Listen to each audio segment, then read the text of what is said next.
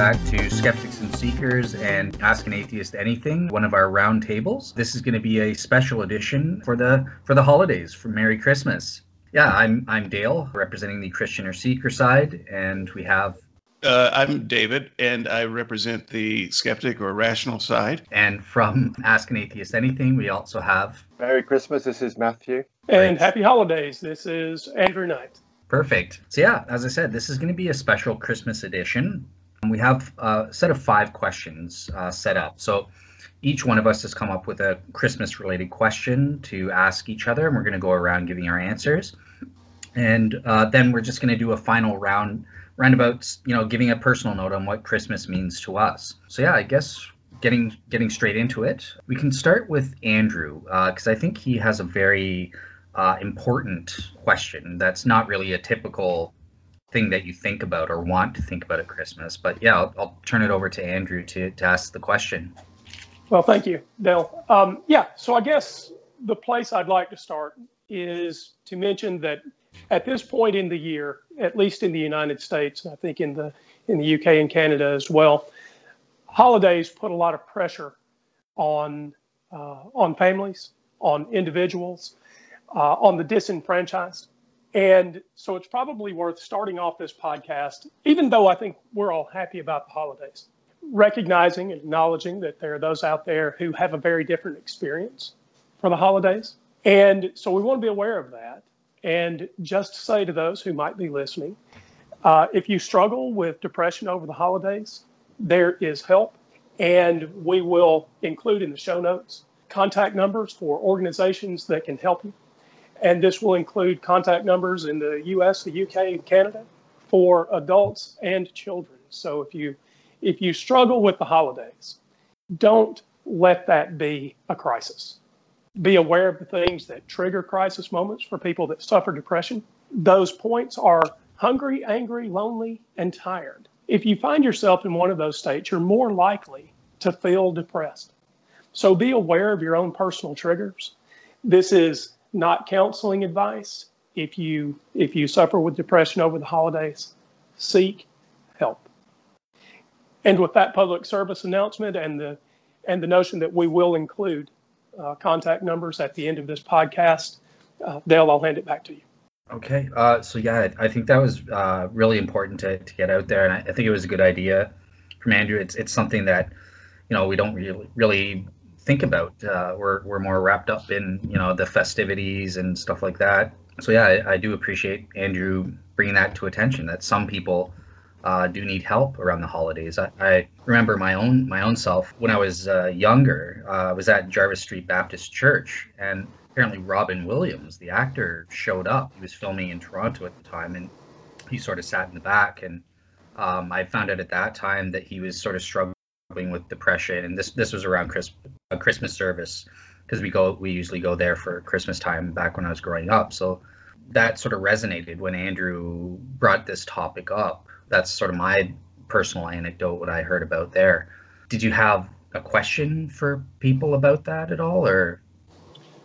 Well, I think I think that can probably get right into our show, can't it? And and that is how do we all experience the holidays differently? Because uh, skeptics, uh, atheists, and non-believers in anyone that doesn't believe in the Christian notion of the holidays will experience Christmas very differently. Now, I guess to, to be fair, there's something like uh, two and a half billion Christians, right? 2.4 billion. So, so it's a big deal. And lots of people see it the same way. And in fact, the Christian influence over the holidays uh, can't be ignored. But maybe part of what we're going to do today is explore how we as uh, skeptics view the holidays versus how Christians view the holidays.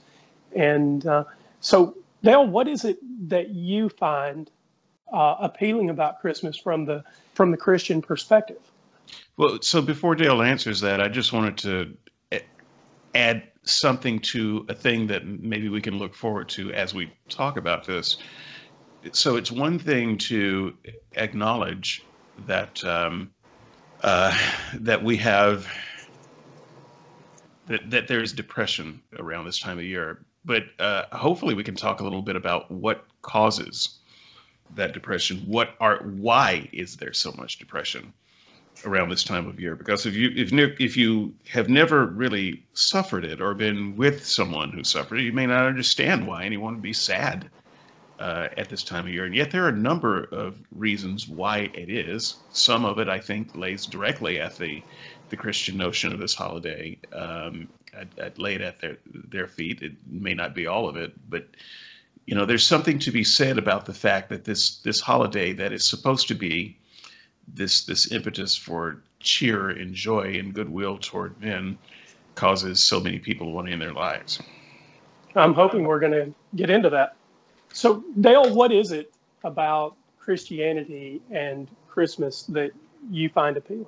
Okay, so we're gonna do the pers. So we're sort of doing like what Christmas means to us personally, or oh, well, tell you what. Rather than taking that away from you, what was the what was the first question? All right, we'll start with David. Let's let's do it. Okay. So, yeah. Yeah, and by the way, this is not the first time that I've uh, come to school without my homework. So. my dog ate mine.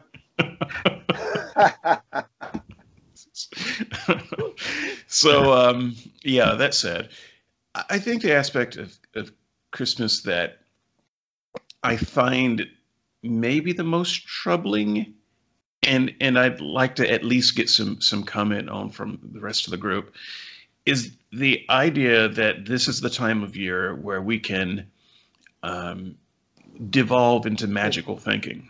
Uh, so I'm a big fan of imagination and, and using one's imagination and make believe and so forth. I I actually enjoy that, but I also am a huge proponent of making a clear distinction between what is make believe and what is real. And Christmas time seems to be one of those times when we let all that go and we kind of conflate the imaginary and the real and we're talking uh, you know we're letting our kids indulge in in Santa Claus and also baby Jesus. And I think that conflation is is somewhat intentional because around the time you know around 12 i think is the the age around the time they start letting go of santa claus they would probably also start letting go of baby jesus too but we give them permission to let go of one and not the other and so we entrench this magical thinking in our kids and raise another generation of religious magical thinkers. And so while we're while we're playing make believe behind the Christmas tree, we're really using that tactic to just make more Christians who think magically. And so I actually find that a, a somewhat despicable and destructive aspect of holiday. And um, uh, I would love to hear some commentary on that. Okay, so uh, Andrew, uh, what do you think about, you know, sort of li- lying to engaging in certain lies for, you know, and for the sake of the holidays? I think I've mentioned in a previous podcast, uh, although I don't know that it was a roundtable, that my girlfriend is pregnant, uh, and I have children from a from another relationship. But one of the things that we have decided to do is not raise this child with a notion that there is a a magical Santa that comes down chimneys and can uh, can visit every person in the world and uh, over the span of one evening, taking chil- uh, taking presents to the to the good boys and girls, because it invites uh, it invites a, a certain kind of cognitive dissonance. We want our child to be aware that gifts come from people, and that they come from people who uh, genuinely care about you. And that when you give a gift, the person receiving the gift should know who it comes from and that you genuinely care for them. And we know that that is going to be a difficult conversation. But like the other skeptics on this line, I am not for any kind of magical thinking. And I am for imagination. The difference is that we can imagine things that can't happen. And so we don't necessarily uh, I, I, don't I don't oppose reading fantasy books or or good stories, but I do oppose trying to enact magic when it doesn't exist. And so there's a difference between what can be and what you can imagine. And, and if I can just pile on, I, I like what you said about the kids knowing where the gifts come from. Uh, magical thinking makes them gives them a framework where good things come from from unknown, unseen sources. And you know, if you just write a letter to Santa Claus or wish it real hard or pray for it, or you know, then the you know the guy, the invisible gift giver, does does your thing. And so I think there is something to be said for knowing exactly where the gift comes from.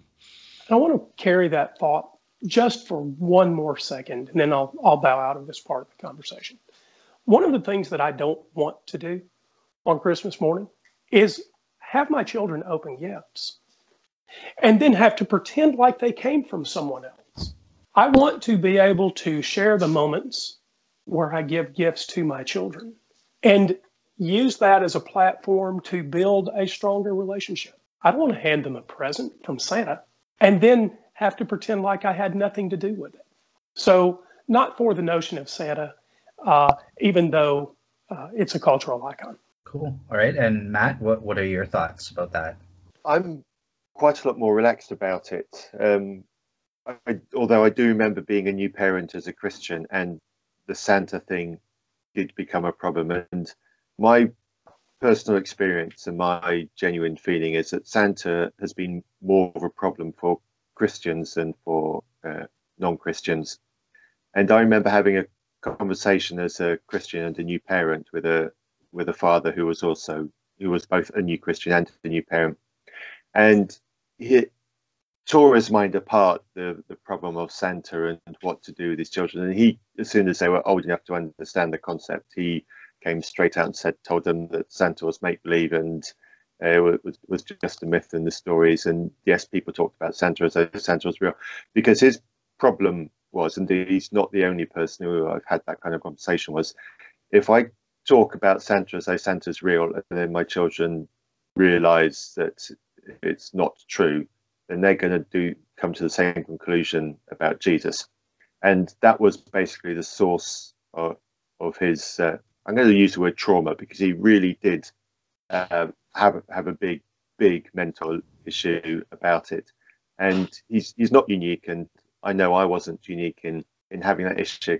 but in terms of what we did as a as a, a Christian family with a young child, uh, was we took a very relaxed view uh, about Santa, uh, and yeah, we talked about Santa, but we never said yes, Santa's real, and we never said no, Santa's fake. We just talked about Santa in the context of Christian, Christmas. And um, my daughter's bright enough and she worked it out. But what really triggered it all off and what was the most amusing thing about it all was actually the tooth fairy.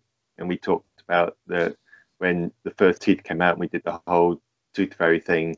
And my Christianity was beginning to wane um, by that point. Um, and um, my daughter is such an annoyingly bright brat. I, I, I, tell you, I love her to bits.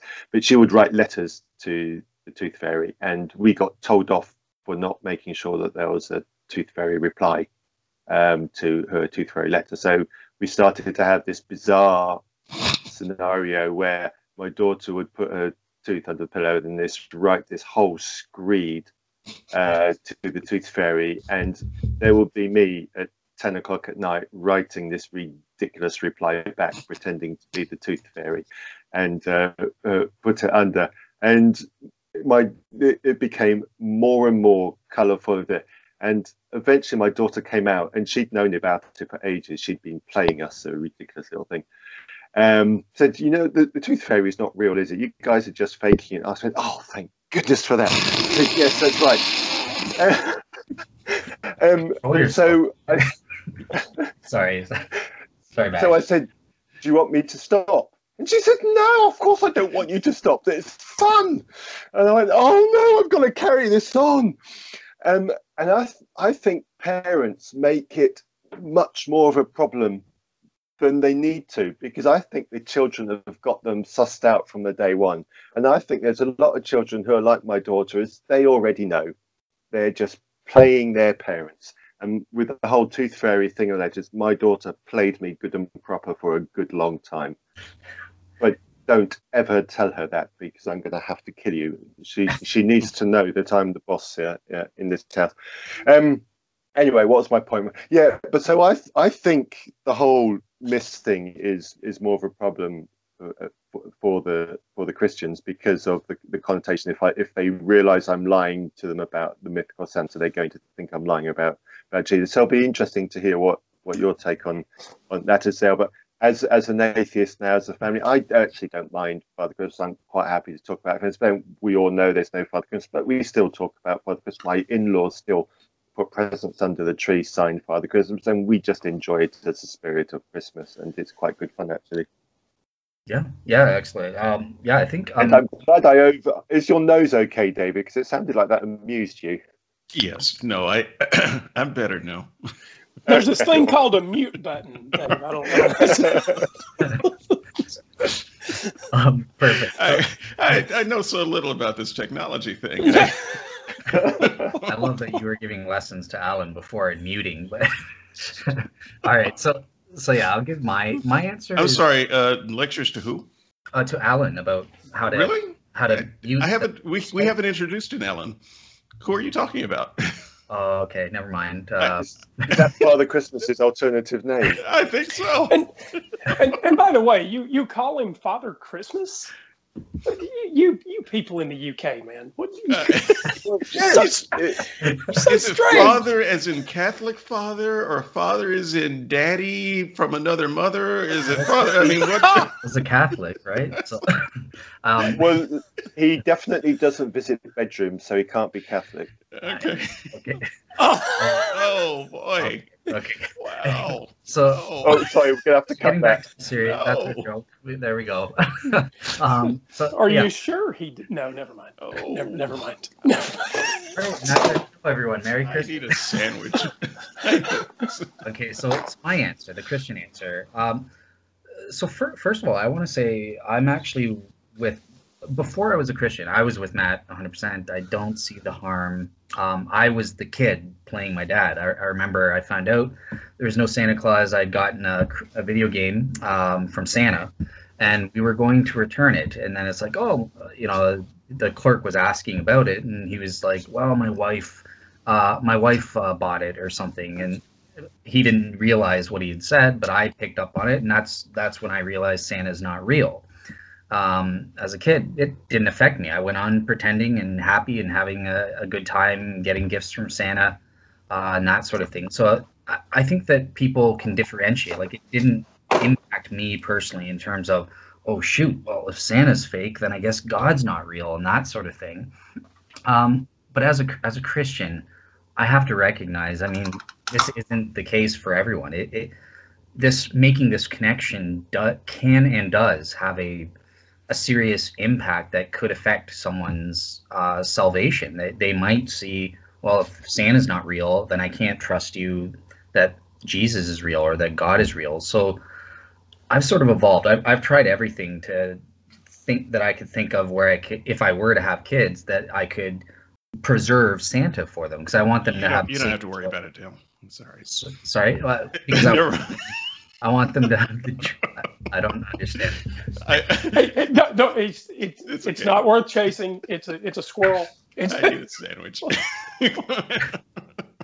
Okay, um, I get it now. But uh, um, yeah, so what was I saying? Um, yeah, even thinking about well, Santa does exist in a logically possible world, so therefore I'm not lying. Stuff, you know, stuff like that. But at the end of the day, no, it, it is lying. Um, so as a Christian, I wouldn't be able to lie about it. I, I would have to let them know about the difference, and we could still do the go through the motions and have fun, um, but put them in a position where they actually believe there is a real Santa Claus and that sort of thing.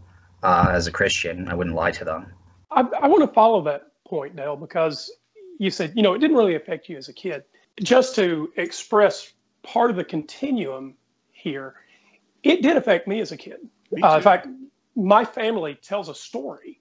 Uh, and I, I remember this moment. I lived in this uh, two story house uh, where I grew up. And my mom was downstairs washing clothes um, this particular holiday season. I guess I was six or seven, and I'd been watching these Christmas specials, and you know, raised on Christmas, right? Raised with a Santa Claus, mm-hmm. and I think it was my older brother that told me there was, you know, you really need to give that up. Santa's a bad job. No such thing as Santa. And uh, and I was quite I was quite upset by this. So I, I go downstairs. My mom's washing clothes, and I, I interrupt her. You know, it's a it's a it's a crisis of faith for a kid, which means it's a real crisis, right? And and I confront her. I said, "Why have you been lying to me all these years about Santa? Is there or isn't there a Santa? And if there's not, why do you lie to me?" Now, you know, it seems it seems sort of funny because we can all see a a six or seven year old doing that kind of thing, right? And it's kind of amusing because we all know as adults it's really uh, it's really not a big deal, right? But it was a big deal to me because it really did mean that my parents had been trying to promote this ongoing idea of of a Santa, and it was a lie. It did bother me that my parents could um, uh, could participate in an annual ritual to lie to me about something that didn't exist. So can can I can I uh, say how it uh, affected me because I it, I was different. I wasn't. Um, I I didn't. I don't know that I ever believed, but I did go to schools with kids who did believe, and I also had the experience of uh, growing up in neighborhoods uh, where people were let's say, well below the middle class average uh, in America. And so I did I did not grow up wealthy, and I did not grow up in a wealthy neighborhood. Um, you know, we you know we weren't exactly third world. Uh, but we weren't exactly first world all the time either. So that said, uh, I had the experience of seeing the story in a very different way as it played out. And it played out this way good little boys and girls were from rich families, and bad little boys and girls were from poor families because that's how the presents were divided. And you, you know, you come to school and you have the show and tell and you, you know, talk about your presents. Uh, there's there's this clear line of delineation between those who had really nice, cool gifts and those who did not. Uh, and I I found the whole thing somewhat distasteful. That was always somewhere in the middle. My parents worked very, very hard to give us stuff. Um, but I knew how hard they worked, at least most of the time. Some of it I didn't. Uh, but but a lot of those kids, they did not they they could not put together the idea that you know this is just a matter of your socioeconomic place in the world uh, that's not how this the Christmas story goes, and it plays out very badly in communities where people are very poor. Dave, should we? Um, so David and I grew up in the in the same community. Uh, we went to the the same school uh, at least part of the time. I'm wondering if we should um, if we should talk about the Christmas holiday and the party in the gym for all of the kids that we went to school. No, it's it's painful. I would I would rather laugh at people.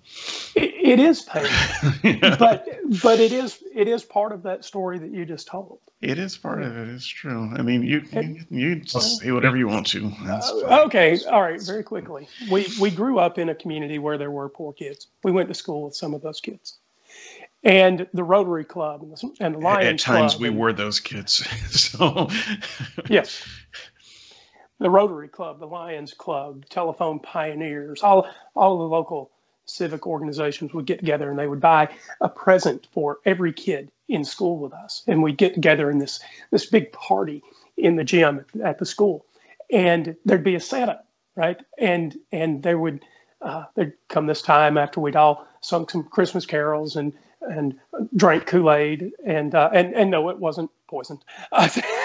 Drink Kool Aid, and uh, and there'd come a time uh, where every kid would be given a gift, and you know it was it was the it was the typical gifts of the time, Tonka trucks and and that kind of thing. But the trouble is that Christmas is a holiday where we buy kids toys, and if I'm being honest, it's really not what we needed. What we needed was better textbooks What we needed was better technology in the classrooms. What we needed were winter coats. What we needed were better diet, shoes. an actual dietitian. Uh, you know, that- Yes, as as as hard as they lunches. tried, yes, we we did.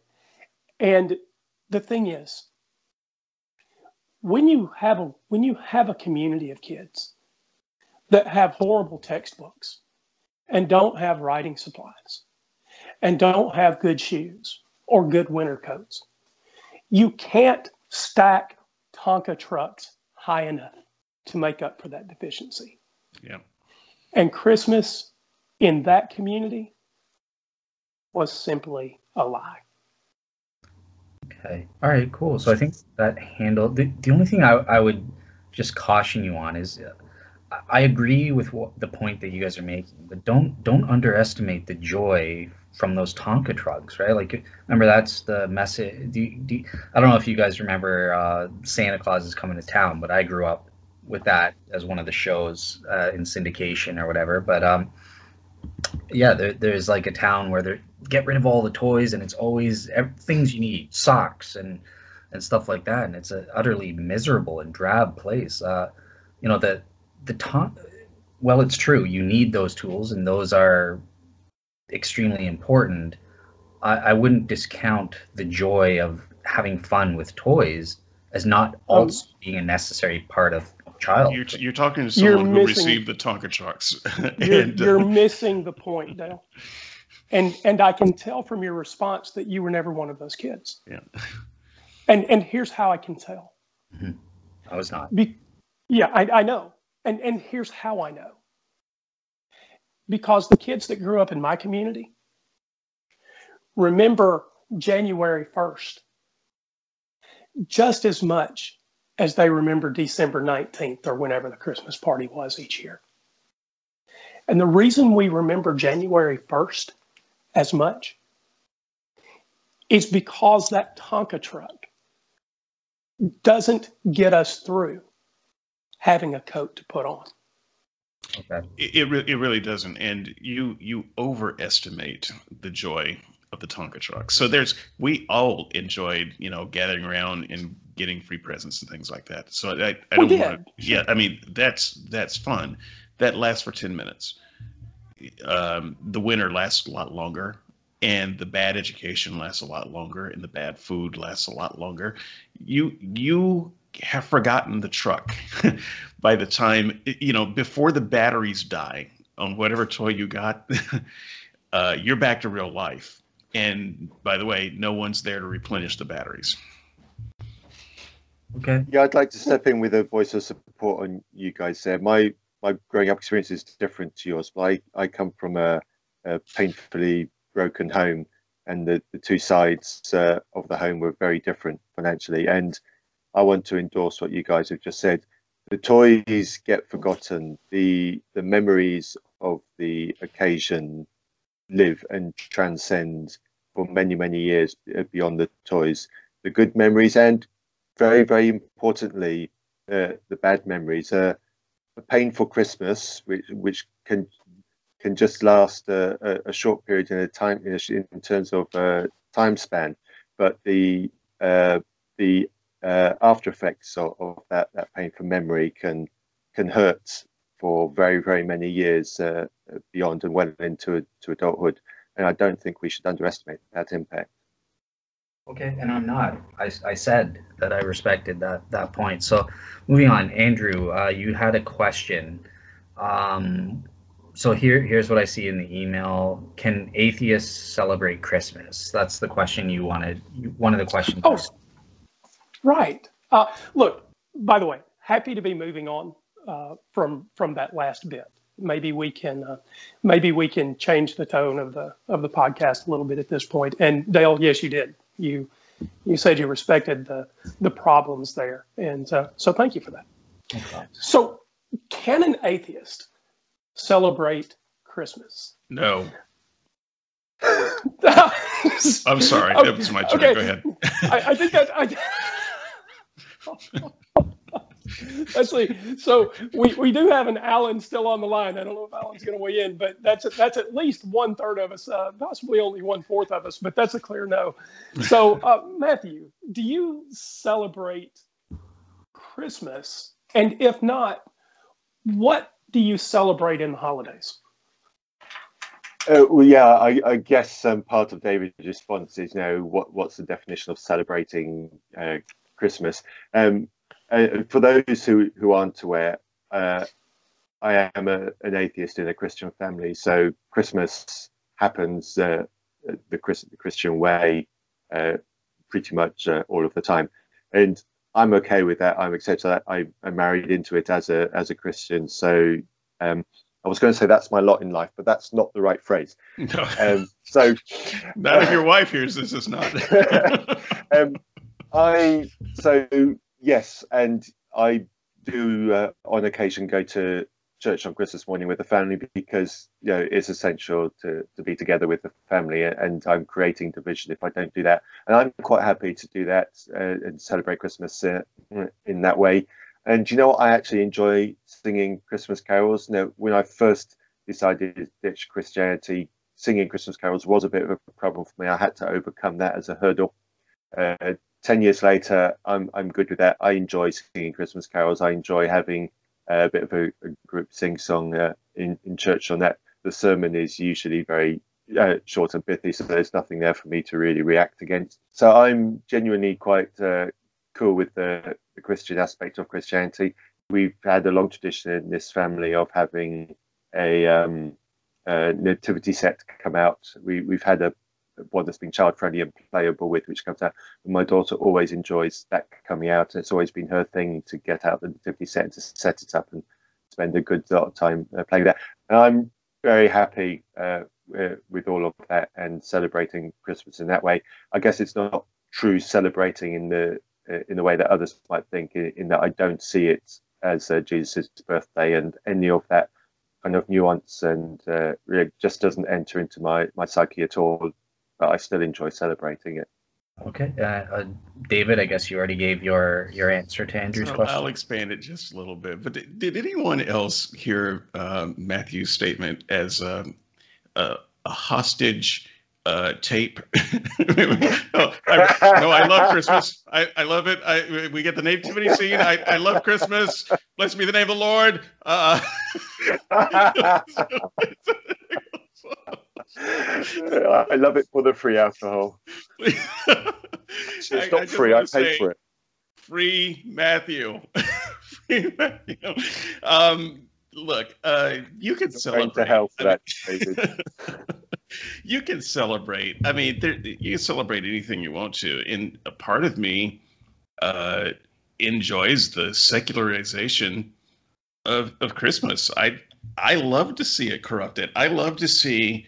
Uh, you know, around this time of year, Christians scrambling to remind people for the reason of the season you know? You have to remind people because no one cares. No, no one, no one gives a damn about the religious aspects of, of, of this holiday. Uh, a few years ago, I wrote a, um, I wrote a post uh, for my blog, which I don't write much for anymore, uh, beyond beyond religion. That's uh, at word, WordPress, beyond religion. Anyway, um, and it was it was about the secularization of uh, secularization of Christmas, and I uh, I took a picture at uh, I think it was a hospital uh, that I was at at the time, um, and uh, the picture was uh, their wall decoration, and it was a giant Santa Claus and presents and reindeer and all that, and uh, above that in I want to say the right hand side and up was a smaller cross and I thought that's perfect. so they've they've got the cross in there, but it's overshadowed by this giant Santa Claus. That's the that's the Christmas I like. so, um, yeah, I'm I'm perfectly happy with that, uh, and I strongly encourage people to forget the reason for the season, and uh, yeah, uh, have have fun with that. But I wouldn't call that celebrating Christmas. I would just call that having a holiday party, and um, I I think that's when Christmas is at its best. Andrew, I, I, don't know. Do you want to answer yourself, or what? Like, what's your take? Can atheists celebrate Christmas? We can celebrate giving, and this is in that way actually my favorite time of year. Though, though I'll acknowledge that I have struggled with depression over the holidays at, at some periods in my life, and I still do because, like Matthew, I I came from a, a terribly broken home. Uh, so when I travel home for the holidays now, uh, my family is still divided, and it's still a hard time, uh, even even in my middle age. Um, Christmas at home is not the joyous affair that other people experience, but I am happy to celebrate the idea of giving to each other. And I'm happy to sit down and share a meal with my friends and family. And if I could encourage any single act of charity, it would be this. Most of us live our lives now where we want for very little. A couple of years ago, uh, my family got together and rather than exchanging gifts, we took our money and we found a local family. And we bought the things that, that this mother and her children needed. She was recently widowed. And she didn't have things like beds for her children. They didn't have cookware. Uh, she was she was really in a bad place. And rather than giving gifts to each other, that's what we did for Christmas. We haven't done it since. I think it's I think it's tragic that we haven't. But if I could encourage giving in any particular way, it would be that over Christmas we celebrate giving by giving to people who can't give us a single thing. Um, yeah, I'm just going to concur that I do think the answer is yeah. Obviously, all three of you just proved that atheists can celebrate Christmas uh, in your in your own ways. You, each one of us has our own traditions or things that are important to us and what the what the holiday season means. Um, so I don't really have anything more to add on that apart from don't listen to David's advice. Uh, the the true meaning of Christmas is important. Uh, I would recommend that you reflect upon. reflect what, what, would you say the true meaning of Christmas uh, is, Dale? Because I don't think the audience knows. It's so. Would you would you interrupt their viewing of the Grinch that stole Christmas so that you can tell them the true meaning of Christmas? Are you serious? Do you think? Sure, listen? go ahead. Knock yourself okay. out. This is, you know, we never give you a chance to evangelize. Go for it. Because I see a real mocking uh, opportunity uh, after this. So. All right. So Matthew's question is, um, obviously, well played, Dale. That's, that's well played. Good for you. Thank you. um, so, but yeah, it's the nativity story, right? It's it's it's what we God is giving us the Messiah. God incarnate was was born to a virgin as the King of Kings and and as a gift to us to die eventually to die for our sins and make atonement for us to reconcile us to God. Um, he's really the ultimate gift given to us because we can't give back to Him. So it, it embodies, you know, the the very spirit of what Andrew was doing, for example, with that family, which is highly commendable. Yeah, that's that's the foundation and true meaning of Christmas uh, to from a biblical perspective, a Christian perspective. Okay, so I, I hope that you didn't just compare, you know, Jesus to Andrew actually giving someone a bed so that their kids can sleep on. But I, so I, rather than using it as a mocking opportunity, I would like to follow up because I I did have a stealth question to ask, and I needed you to bring up the nativity for me to ask it.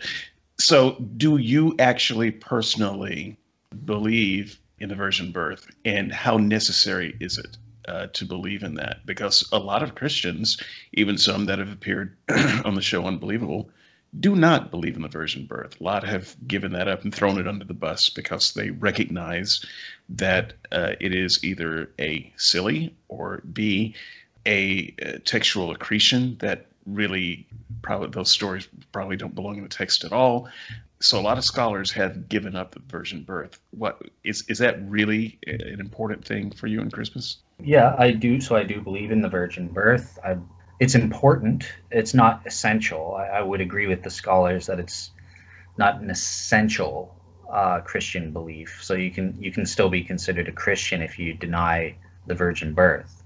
So our next question. So this uh, from Matthew. I've been I've been looking.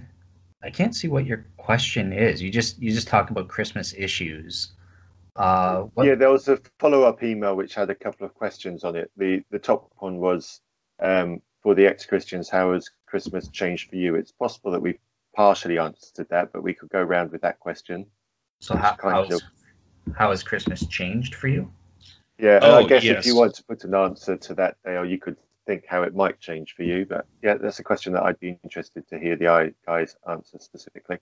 So yeah, well, obviously, as a, a new Christian, it, it's now infused with new meaning again because I believe in the historical nature of the nativity story. I, I now have that aspect back. I guess before I was once I lost my faith during the intervening years, it it wasn't like it was a you know totally empty or anything like that. Um, but there was a noticeable hole in the significance or meaning of the holidays. Um, it, like I said, it wasn't unbearable. I, I had a great time. I I love you know the Santa stuff and hanging out, you know, fa- friends and family, eggnog and all that, and uh, and that sort of thing. But it, I guess it wasn't complete. So so this Christmas, it's it like it was when I was a Christian before.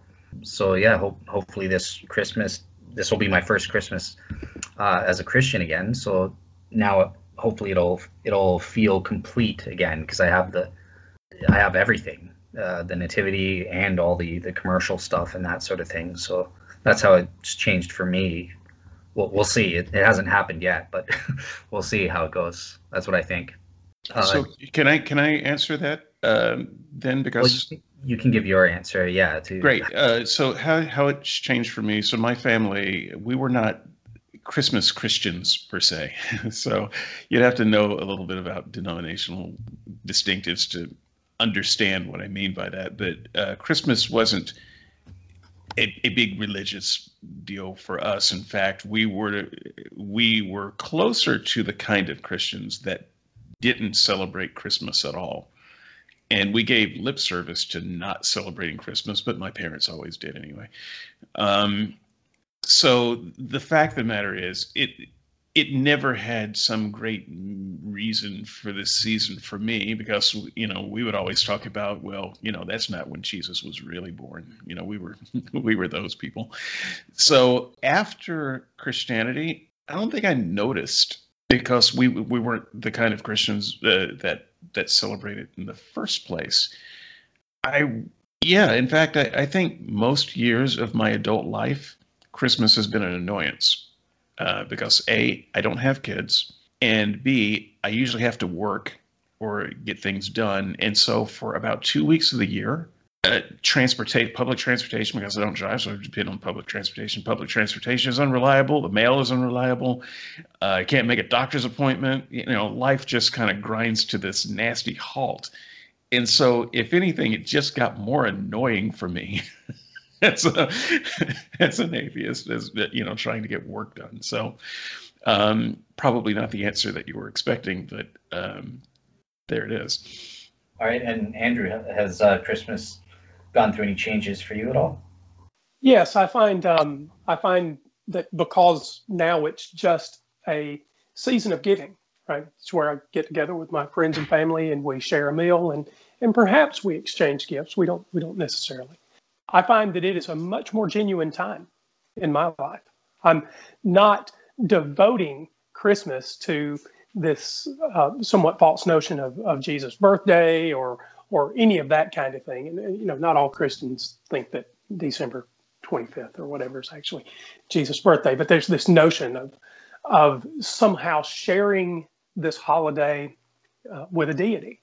And the thing that I like most about shedding my religious background is that in this particular season of giving, it is more pure for me than it ever was because I get to focus on the people in my life that make a difference.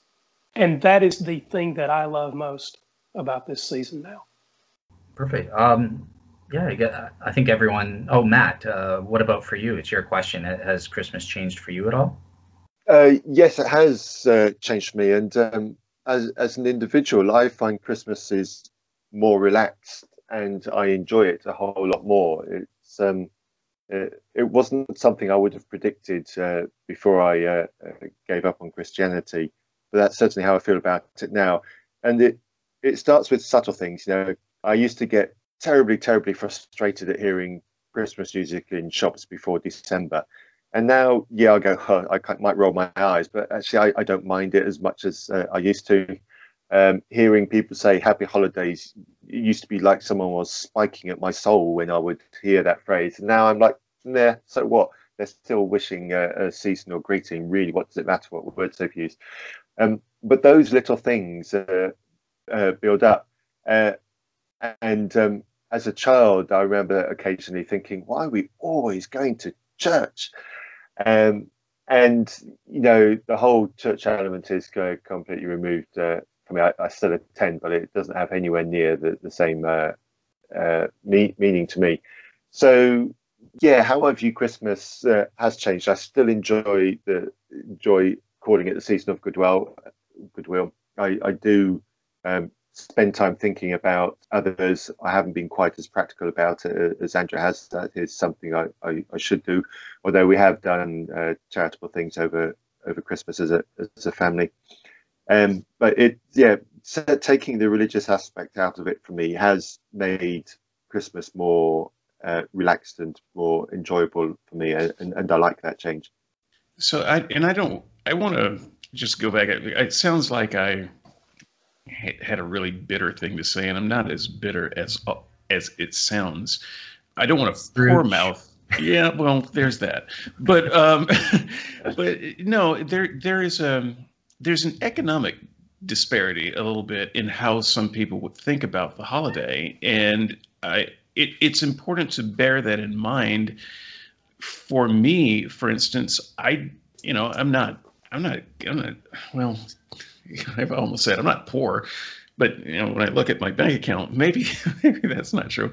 But I, the thing is, I don't have two weeks vacation off to to go and play in the snow and uh, do Christmas shopping and all of that. It's it's unpaid time off where I have to get things done, and if I'm not working during the Christmas holiday, I've got I've got a couple of weeks or a month or however much non-productivity of of money that I'm not making, and life gets harder for me uh, when I when when the world doesn't work normally. And so I don't I don't actually look forward to holidays in that sense. I I work during Thanksgiving and I look forward to it. Uh, even when I had good jobs with benefits and all that, I would work through the holidays for the time and a half. Uh, so I'm I'm one of those guys, and so I I really do. And there were a lot of people like me in, you know places where I work, and this is just an aspect that doesn't get talked about that much.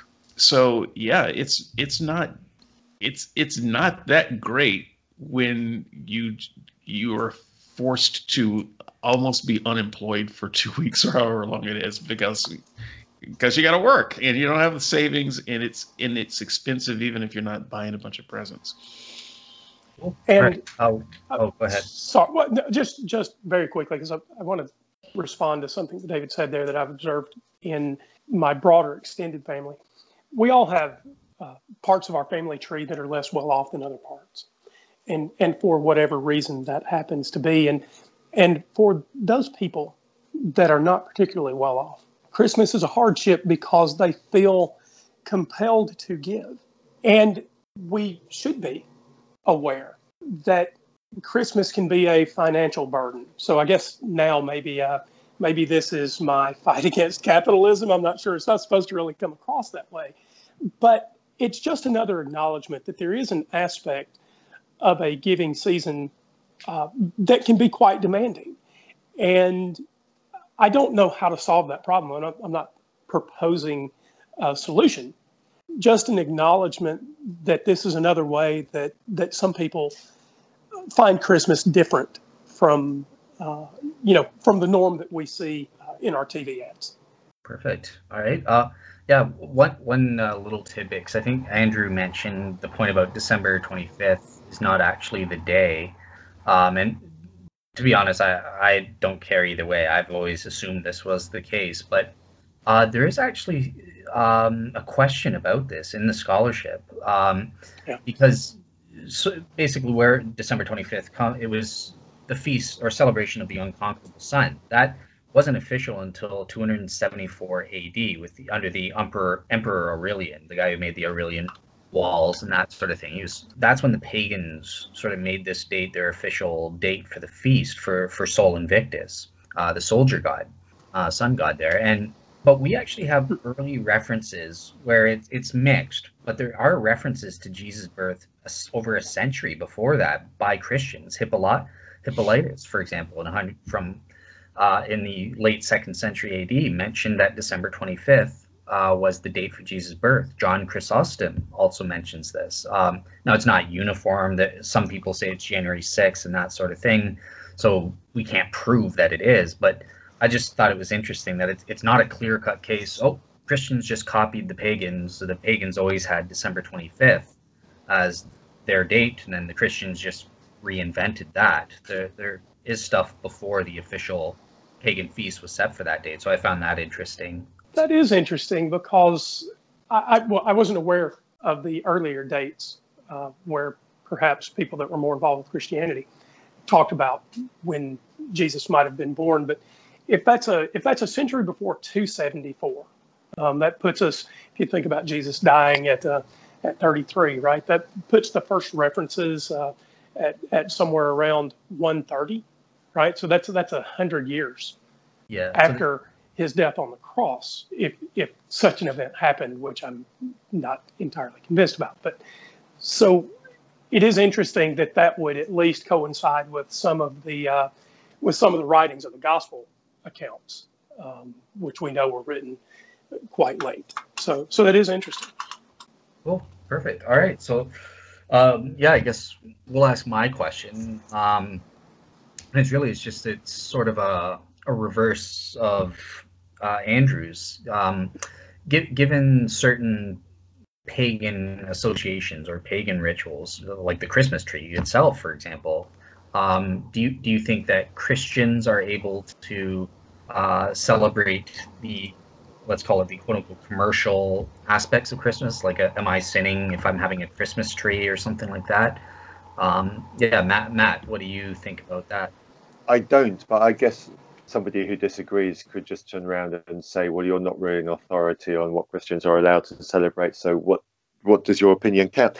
But no, I I don't don't think that Christians should in in any way at all restrict what they celebrate to only that which is sanctioned by their belief. That creates such a divided and contained, self-contained uh, system that effectively remove yourself from the rest of society. So no, I don't think it's Christians should limit themselves to to that. So yes, put up decorations, put up a, a Christmas tree, go and buy gifts on on Black Friday or or, or whatever.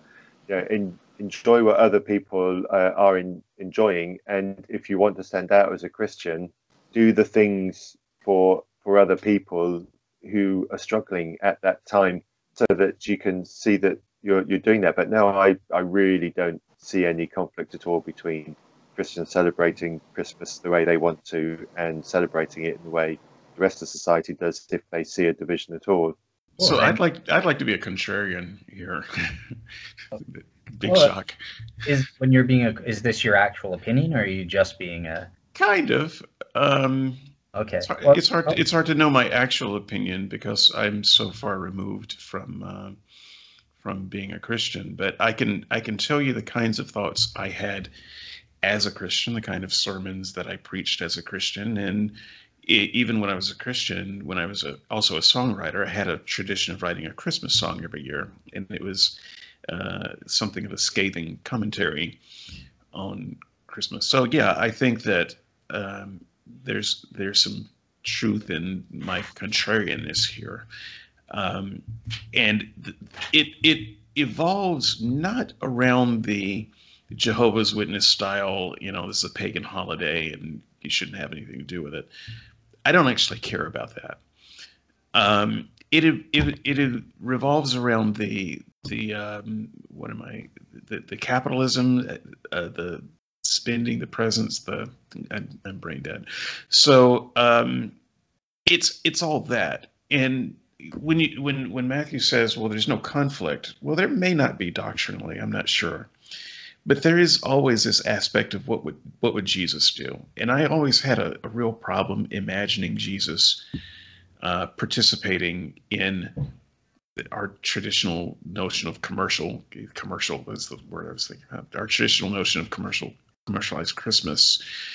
I, and I, I look at marketers uh, and how they market uh, Christmas.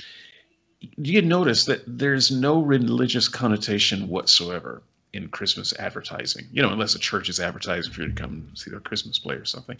It, and the reason for that is because I think that marketers do, marketers do recognize an inherent conflict between the commercialism and you know any part of the Jesus idea. And so they throw out the Jesus idea because they, they can't make those two work together. Uh, so I do think that as a Christian, uh, they should actually stop and think a little bit longer about whether they should uh, make their list and go to the mall and engage in Black Friday and do all this kind of stuff. Because you know every time i hear families say you know it's commercialism it's taken over the holiday blah blah blah they always say that in the context of having just got back from the mall and spending a thousand dollars on christmas presents.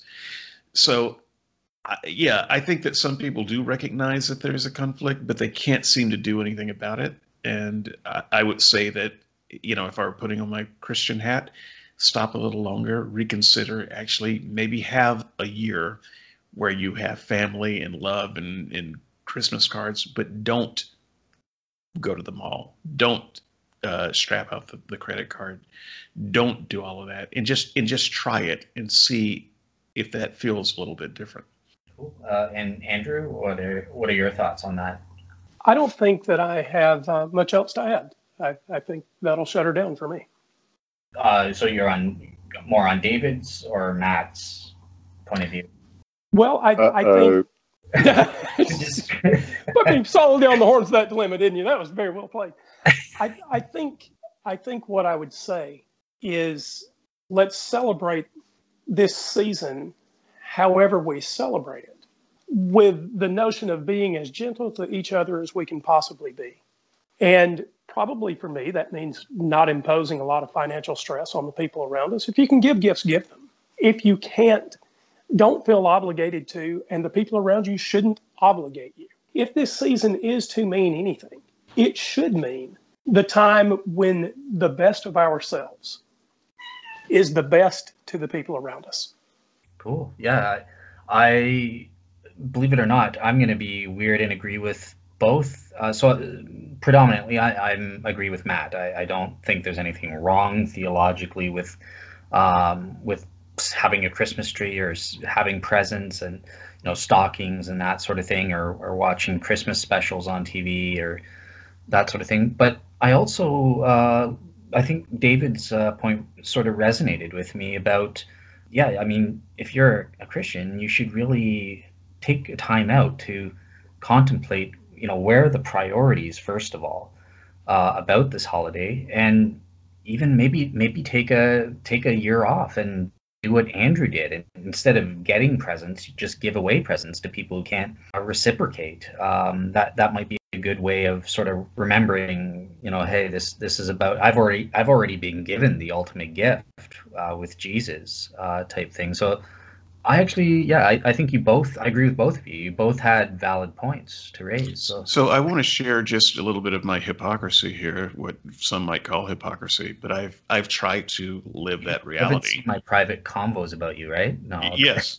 Oh, damn. Oh, yes. yes, I'm. Uh, I am in your computer all the time. Um, I do it. that's why it runs so slow. Uh, but, at any rate. It all makes sense. Yeah, we'll we'll talk about those websites later. I've got recommendations. Um, so where was I? Yeah. The, so here's the problem with the thing that I said that sounds so good. I've tried to live that way. I've tried to do it even as you know as a Christian. I try to do it, and uh, you know I'd, I'd get my wife to agree. Yes, we're we're gonna enjoy one another this year. You know, because we say it's all about being together and family and friends. So let's make it that. And I am still the first to break down and go spend money I don't have and buy gifts. It's really hard to not do that. And um, I think the fact that it is hard to not do that indicates how much of a problem it is. Yeah, it can it can you can get so easily caught up in the in the season, right? Because you're getting pressure from from everywhere, like, oh, you know, what did, what did you get for Christmas? And people are uh, commercials telling you to go shop and everything like that. So yeah, it is it it it can be easier said than done. So yeah, you know, tr- try to have that strength of will if you can one you're like uh, I'm I'm like I said I'm really impressed with Andrew's tale of what he did that one year. I, wish I, I've never done something like that. I wish I could claim that, but yeah, that's yeah, it's easier said than done. So If we right. were, Dale, if we were as good as we should be, it would be the tradition and not the exception to the tradition. So Yeah. uh, I'll, I'll just say that I really enjoyed it. I thought it was, I thought it was great the year we did it because it allowed us to get together around a common theme. And, and then when Christmas, the day came or, the- or the evening before, I don't remember whether we shared a meal uh, Christmas Eve or, or Christmas Day, but when that day rolled around, the only pressure we had was to show up and share a meal. And if there was anything that that I took away from it that that I liked the most about the experience, it was that we all we all gave together to somebody that needed it. And then we were able to just share the day. Wow. And it was it was powerful. I wish we I, I wish you know, wish we had continued the tradition.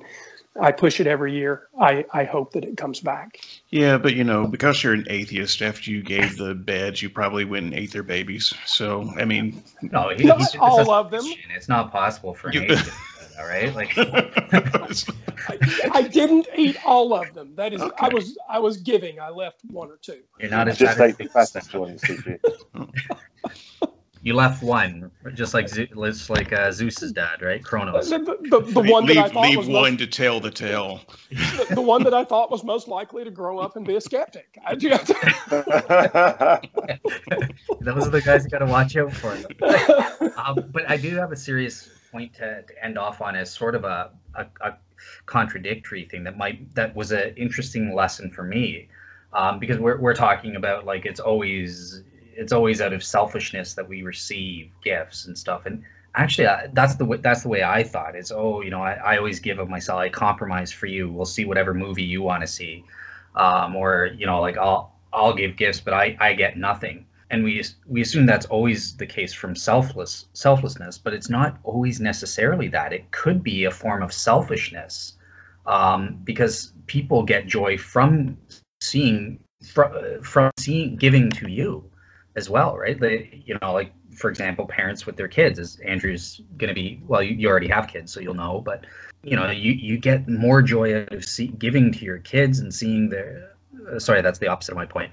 But the point is uh is, yeah there, there is a lesson of humility in being able to graciously receive gifts as well. Th- this was something i learned from david suchet suchet and um he was doing a documentary in the context of like shoe shoe shiner and he was saying no no no i feel me being up on a pedestal and you're shining my shoes as though i'm above you and stuff like that. And he's like you know look you gotta that's pride you know so, um, up. so yeah there, there's also that oh no problem. Uh, is it better now? Um yeah I just i just wanted to all as good as the lesson is um about that th- there is also virtue in in being able to receive it in certain cases as well. Uh hopefully that's a good good balance point uh, that you guys can appreciate as well. I, I agree, and uh, I'm I'm prepared to learn the hard lesson of receiving, and so you may send your donations to Skeptics and Seekers at WordPress.com, and uh, we'll figure out how I can be a better receiver. very nice okay It's really hard for me, but I'm going to try to humble myself and learn to receive more.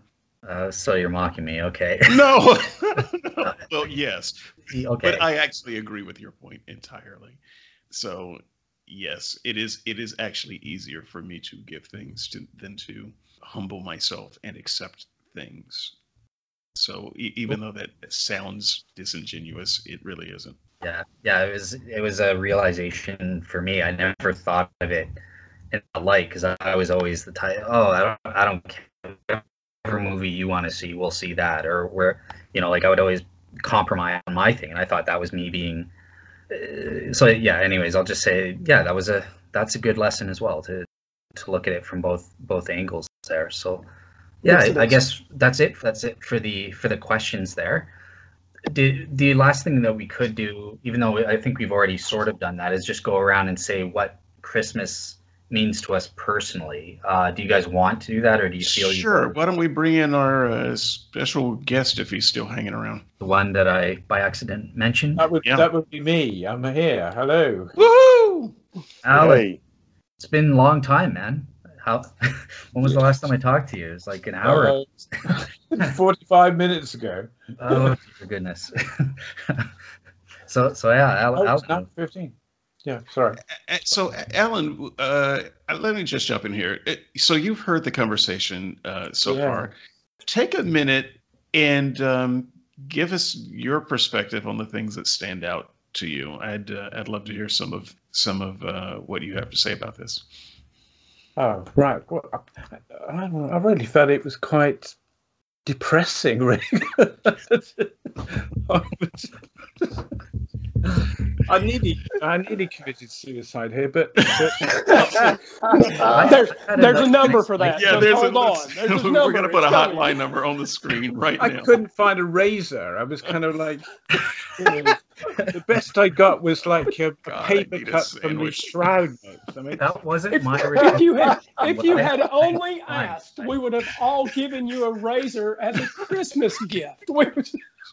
I had a fun, light-hearted episode planned, but these guys all teamed up on me and, and wanted the uh, so you can blame these guys, the skeptics. You shouldn't have thrown me the ball at the beginning to just that's where this thing went off.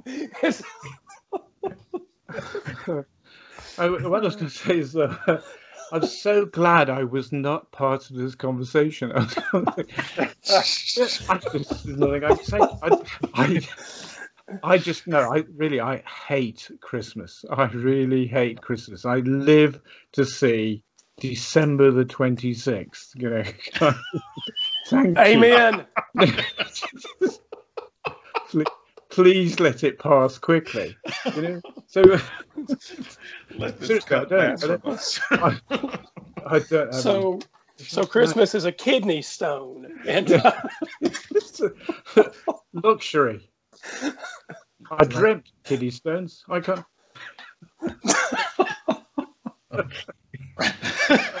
uh, I tell you, I, I saw a, uh, a Santa in a um, uh, it, it, was it, outside a supermarket, and they got this kind of jingly Santa sort of singing along, this dummy Santa, and I, I got this idea of, of, of how of making a video, sort of a fun video, where I walk past this Santa um, turn back, go to the Santa, and, and kick the out of him. I was going to put guys, in great, um... great, sound effect of me punching him with the kind of and the, and the and the sort of wonderful wonderful um, um, song he was singing, sort of delightfully. Yes. So um, yeah. Oh, Clearly, yeah. Alan is not Canadian. Do you guys? Alan, do you guys have the bell ringers, the the Salvation, Salvation Army? Is Army. It, uh, you, we, I, I live very close to a Salvation Army, um, um, whatever it's called. Uh, well, so, so I, at the here I, at the stores and malls and things like that, they're they they come out and they're outside the door and they're constantly ringing the bell. Um, and there's a bucket there for you to give donations, and that's I think that's what Andrew's talking about. Right, but that's yeah. not the great part, though.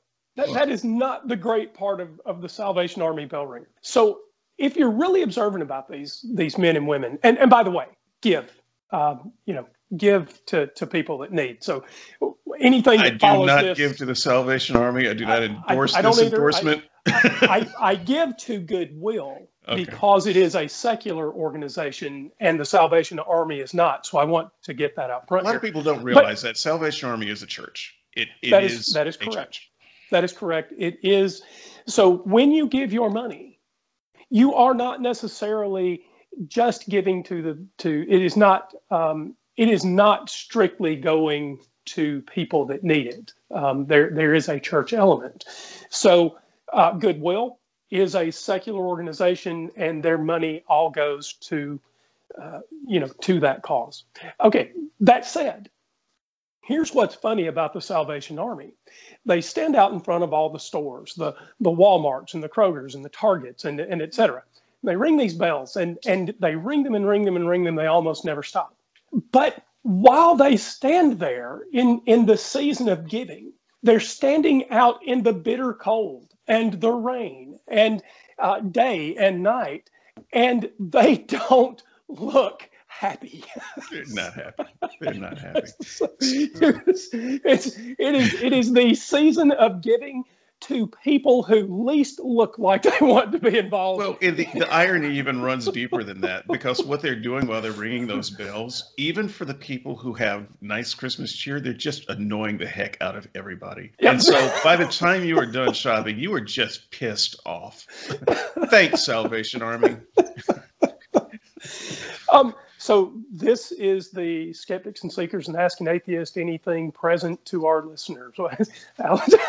I'll, I'll insert some bell ringing here. In the, Yes, find the happiest person you know and play them the past hour.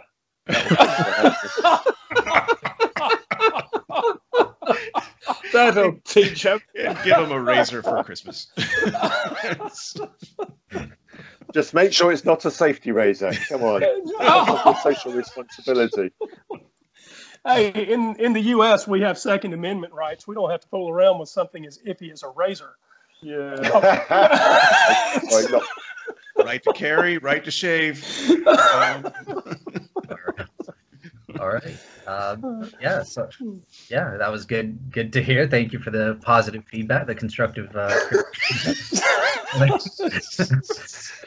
next season, next season, we'll know how to depress you even more.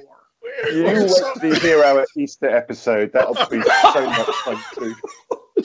That that one actually comes just for the listeners. That one will actually come with blueprints to properly crucify someone, so that as we describe it, you can follow along. Oh God, I need a sandwich.